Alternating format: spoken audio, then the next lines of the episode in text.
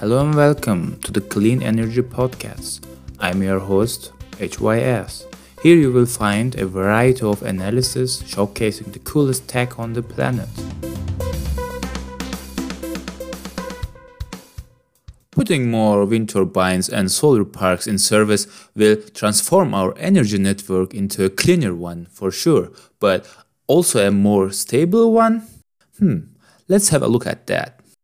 Well, more wind turbines mean more electricity when there is wind. Likewise, more solar parks mean more electricity when there is sun. Somehow, electricity generation depends on weather conditions. On the other hand, power generation balances the consumption in today's grid. So the generators keep the balance by speeding up and slowing down the generation. I believe it is fair to say that renewable energies are no plug-and-play substitute of conventional power plants.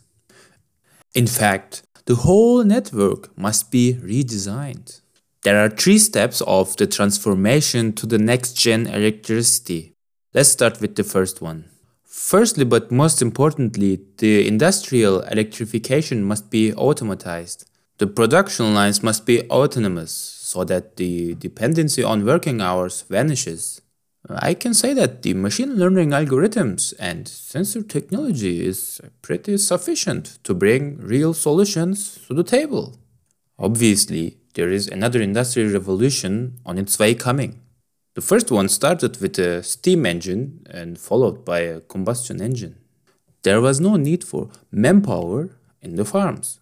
Most of the population gradually migrated from villages to the cities where they worked in a production line.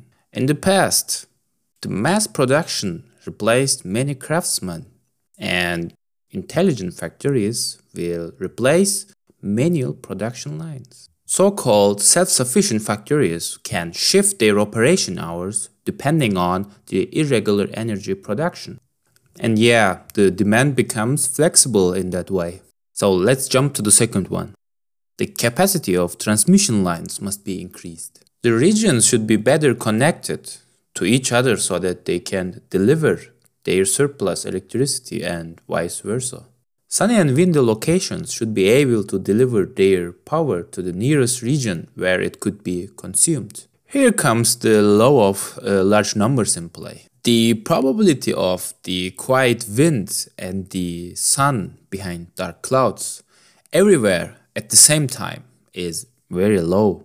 So a strong transmission system provides an even distribution of renewable energy.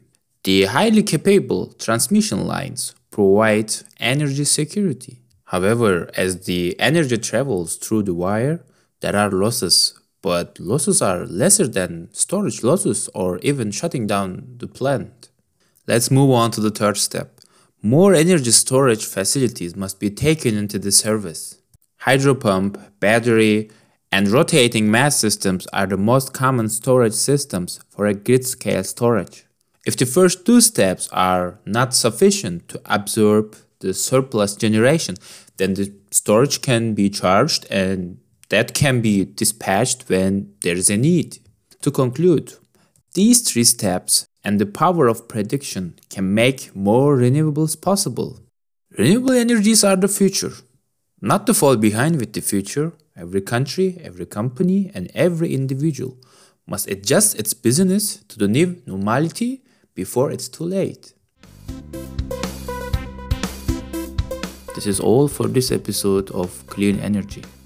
If you like us, give us a rating on Apple Podcasts. And see you back here.